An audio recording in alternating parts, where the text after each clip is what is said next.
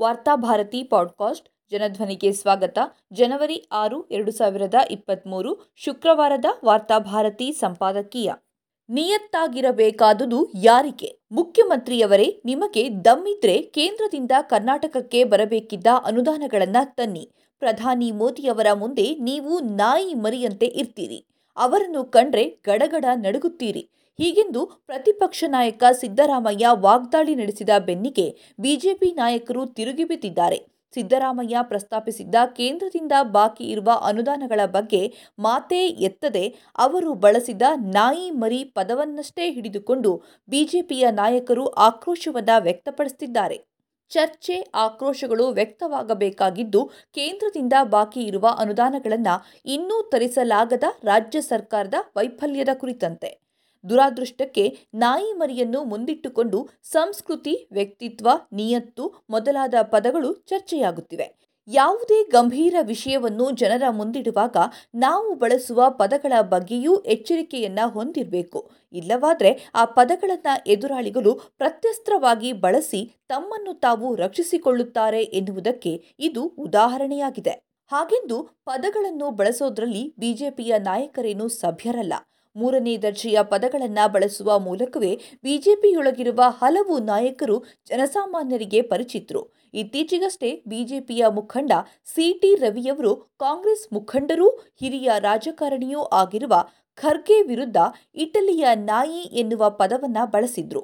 ಕಾಂಗ್ರೆಸ್ನು ಇಟಲಿಯ ನಾಯಿಗೆ ಅವರು ಹೋಲಿಸಿದ್ರು. ಸ್ವಾತಂತ್ರ್ಯೋತ್ತರ ಭಾರತಕ್ಕೆ ಕಾಂಗ್ರೆಸ್ ಪಕ್ಷ ಬಹಳಷ್ಟು ಕೊಡುಗೆಯನ್ನ ನೀಡಿದೆ. ದೇಶ ಸ್ವತಂತ್ರಗೊಂಡಾಗ ಭಾರತದ ಸ್ಥಿತಿ ಹೇಗಿತ್ತು ಮತ್ತು ಈಗ ಹೇಗಿದೆ ಎನ್ನುವುದನ್ನು ಬಿಜೆಪಿ ನಾಯಕರಿಗೆ ಪ್ರತ್ಯೇಕವಾಗಿ ವಿವರಿಸಬೇಕಾಗಿಲ್ಲ. ಭಾರತವನ್ನ ತೃತೀಯ ಶಕ್ತಿಯಾಗಿ ವಿಶ್ವದ ಮುಂದೆ ನಿಲ್ಲಿಸಿದ ಹೆಗ್ಗಳಿಕೆ ಕಾಂಗ್ರೆಸ್ ಸರ್ಕಾರಕ್ಕೆ ಸಲ್ಲುತ್ತದೆ. ಹೀಗಿರುವಾಗ ಕಾಂಗ್ರೆಸ್ನು ಇಟಲಿಯ ನಾಯಿ ಎಂದು ಕರೆದ ಸಿಟಿ ರವಿ ಕಾಂಗ್ರೆಸ್ನೊಳಗಿರುವ ನಾಯಕರನ್ನೆಲ್ಲ ಪರೋಕ್ಷವಾಗಿ ನಾಯಿ ಎಂದು ಕರೆದಂತಾಗಲಿಲ್ಲವೇ? ಬಿಜೆಪಿಯ ಒಂದು ನಾಯಿಯೂ ಸ್ವಾತಂತ್ರ್ಯಕ್ಕಾಗಿ ಹೋರಾಟ ನಡೆಸಿರಲಿಲ್ಲ ಎನ್ನುವ ಖರ್ಗೆಯ ಮಾತಿಗೆ ಪ್ರತಿಯಾಗಿ ಇದನ್ನ ಆಡಿದ್ದೇನೆ ಎಂದು ರವಿ ಸಮರ್ಥಿಸಿಕೊಂಡಿದ್ದಾರೆ. ಸರಿ, ಸಮರ್ಥಿಸಿಕೊಂಡ ಬಳಿಕವಾದರೂ ಸ್ವಾತಂತ್ರ್ಯಕ್ಕಾಗಿ ಹೋರಾಡಿದ ಬಿಜೆಪಿಯ ಹಿರಿಯರ ಕೆಲವು ಹೆಸರುಗಳನ್ನಾದರೂ ಅವರು ಮುಂದಿಡಬೇಕಾಗಿತ್ತು. ಆದರೆ ಅದು ಈವರೆಗೆ ಅವರಿಗೆ ಸಾಧ್ಯವಾಗಿಲ್ಲ. ಸಿದ್ದರಾಮಯ್ಯ ಮಾಡಿದ ಆರೋಪಕ್ಕೆ ಮುಖ್ಯಮಂತ್ರಿ ಬಸವರಾಜ ಬೊಮ್ಮಾಯಿಯವರು ನೀಡಿದ ಪ್ರತಿಕ್ರಿಯೆಯು ನುಣುಚಿಕೊಳ್ಳುವ ರೀತಿಯಲ್ಲಿದೆ. ಅವರು ಕೇಂದ್ರ ಬಾಕಿ ಉಳಿಸಿರುವ ಅನುದಾನಗಳ ಬಗ್ಗೆ ಮಾತನಾಡದೆ ಕೇವಲ ನಾಯಿ ಮರಿಯನ್ನು ಕೈಗೆತ್ತಿಕೊಂಡಿದ್ದಾರೆ. ನಾಯಿ ನಿಯತ್ತಿನ ಪ್ರಾಣಿ, ನಾನು ಜನರಿಗೆ ನಿಯತ್ತಾಗಿ ಕೆಲಸ ಮಾಡಿರುವೆ, ನಿಯತ್ತನ್ನು ಜನರ ಪರವಾಗಿ ಉಳಿಸಿಕೊಂಡು ಹೋಗುವೆ ಎಂದು ಅವರು ತನ್ನನ್ನು ತಾನು ಸಮರ್ಥಿಸಿಕೊಂಡಿದ್ದಾರೆ. ಬೊಮ್ಮಾಯಿಯವರು ಒಂದನ್ನು ನೆನಪಿನಲ್ಲಿಟ್ಟುಕೊಳ್ಳಬೇಕಾಗಿದೆ. ನಾಯಿ ನಿಯತ್ತಾಗಿರುತ್ತದೆ ಎನ್ನುವುದು ನಿಜ.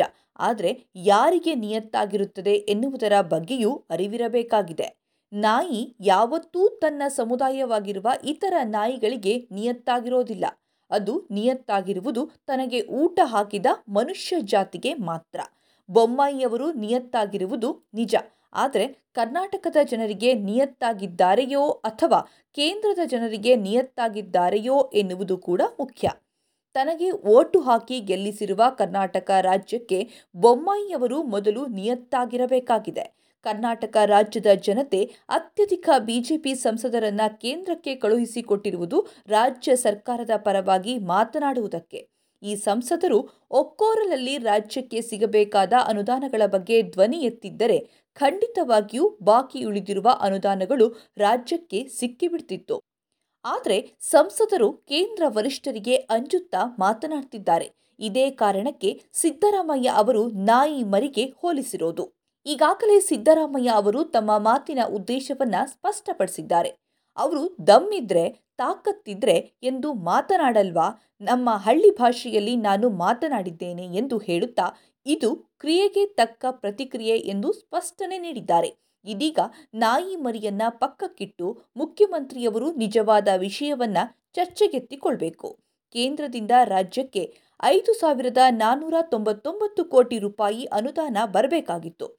ಆದರೆ ಕೇಂದ್ರ ಹಣಕಾಸು ಸಚಿವೆ ನಿರ್ಮಲಾ ಸೀತಾರಾಮನ್ ಆ ಮೊತ್ತವನ್ನು ಕೊಡಲು ಸಾಧ್ಯವಿಲ್ಲವೆಂದು ಪತ್ರದ ಮೂಲಕ ತಿಳಿಸಿದ್ದಾರೆ. ಸಿಎಂ ಅದರ ವಿರುದ್ಧ ಈವರೆಗೆ ಧ್ವನಿ ಎತ್ತಿಲ್ಲ ಎನ್ನುವ ಗಂಭೀರ ಆರೋಪವನ್ನು ಸಿದ್ದರಾಮಯ್ಯ ಮಾಡಿದ್ದಾರೆ. ಈ ಆರೋಪ ನಿಜವೇ? ಸುಳ್ಳಾಗಿದ್ದರೆ ಅದು ಅಪ್ಪಟ ಸುಳ್ಳು ಎಂದು ಮುಖ್ಯಮಂತ್ರಿಯವರು ಸ್ಪಷ್ಟೀಕರಣವನ್ನು ನೀಡಬೇಕು. ಕೇಂದ್ರದಿಂದ ಒಟ್ಟು ಎಷ್ಟು ಅನುದಾನ ಬಂದಿದೆ, ಎಷ್ಟು ಬಾಕಿ ಉಳಿಸಿದೆ ಎನ್ನುವುದರ ವಿವರವನ್ನು ಬೊಮ್ಮಾಯಿಯವರು ರಾಜ್ಯದ ಜನತೆಯ ಮುಂದಿಡಬೇಕು. ಜಿಎಸ್ಟಿ ಪರಿಹಾರ ನಿಧಿಯ ದೊಡ್ಡ ಮೊತ್ತವನ್ನು ಸರ್ಕಾರ ಕೊರೋನಾದ ಹೆಸರಿನಲ್ಲಿ ಬಾಕಿ ಉಳಿಸಿದೆ. ಈ ನಾಡಿನ ಜನರು ಕಟ್ಟಿದ ತೆರಿಗೆಯ ಹಣ ಈ ನಾಡಿನ ಜನತೆಯ ಅಭಿವೃದ್ಧಿಗಾಗಿ ಬಳಕೆಯಾಗಬೇಕು. ಜಿಎಸ್ಟಿ ಪರಿಹಾರ ನಿಧಿಯ ಕುರಿತಂತೆ ಕೇಂದ್ರದ ನಿಲುವಿನ ಬಗ್ಗೆ ಪಶ್ಚಿಮ ಬಂಗಾಳ, ಕೇರಳ ಸೇರಿದಂತೆ ಹಲವು ರಾಜ್ಯಗಳು ಧ್ವನಿ ಎತ್ತಿವೆ. ಆದರೆ ಕರ್ನಾಟಕ ರಾಜ್ಯ ಮಾತ್ರ ಮೌನವಾಗಿದೆ. ಈ ರಾಜ್ಯವನ್ನಾಳುವವರು ಈ ರಾಜ್ಯದ ಜನತೆಗೆ ನಿಯತ್ತಾಗಿದ್ದಾರೆ ಎಂದಾಗಿದ್ದರೆ ಯಾಕೆ ಅವರು ಕೇಂದ್ರ ಸರ್ಕಾರದ ನೀತಿಯ ವಿರುದ್ಧ ಧ್ವನಿ ಎತ್ತುತ್ತಿಲ್ಲ? ಕನಿಷ್ಠ ಸಂಸದರಾದರೂ ಸಂಸತ್ತಿನಲ್ಲಿ ಈ ಬಗ್ಗೆ ಮಾತನಾಡಬೇಕಾಗಿತ್ತು. ಅವರು ಯಾಕೆ ಮೌನವಾಗಿದ್ದಾರೆ? ರಾಜ್ಯ ಅಭಿವೃದ್ಧಿಯ ವಿಷಯದಲ್ಲಿ ಹಿನ್ನಡೆಯನ್ನ ಅನುಭವಿಸುತ್ತಿದೆ ಎನ್ನುವ ಆರೋಪಗಳು ಕೇಳಿಬರ್ತಿವೆ ರಾಜ್ಯದ ಮೂವತ್ತೆರಡು ಇಲಾಖೆಗಳು ಅಭಿವೃದ್ಧಿಯಲ್ಲಿ ಶೇಕಡ ಐವತ್ತರ ಗಡಿಯನ್ನ ದಾಟಿಲ್ಲ ಎನ್ನುವುದು ಸ್ವತಃ ಬೊಮ್ಮಾಯಿಯವರೇ ವಿಧಾನ ಪರಿಷತ್ಗೆ ಮಾಹಿತಿಯನ್ನ ನೀಡಿದ್ದಾರೆ. ಇದೇ ಸಂದರ್ಭದಲ್ಲಿ ಅಭಿವೃದ್ಧಿಯ ವಿಷಯವನ್ನ ಮಾತನಾಡಬೇಡಿ, ರಸ್ತೆ ಸೇತುವೆಯ ವಿಷಯವನ್ನ ಬಿಟ್ಟು ಲವ್ ಜಿಹಾದ್ ಬಗ್ಗೆ ಗಮನ ಕೊಡಿ ಎಂದು ಬಿಜೆಪಿಯ ರಾಜ್ಯಾಧ್ಯಕ್ಷರು ಅಪ್ಪಣೆ ಕೊಡಿಸಿದ್ದಾರೆ. ನಮ್ಮ ನಾಡಿನ ಅಭಿವೃದ್ಧಿ ಸಣ್ಣ ವಿಷಯ ಎಂದು ಬಿಜೆಪಿಯ ನಾಯಕರೇ ಹೇಳುತ್ತಾರೆ ಎಂದಾದರೆ, ರಾಜ್ಯದಲ್ಲಿರುವ ಬಿಜೆಪಿ ಸರ್ಕಾರ ನಿಯತ್ತಾಗಿರುವುದು ಯಾರಿಗೆ ಎನ್ನುವುದು ಚರ್ಚೆಯಾಗಬೇಡವೇ?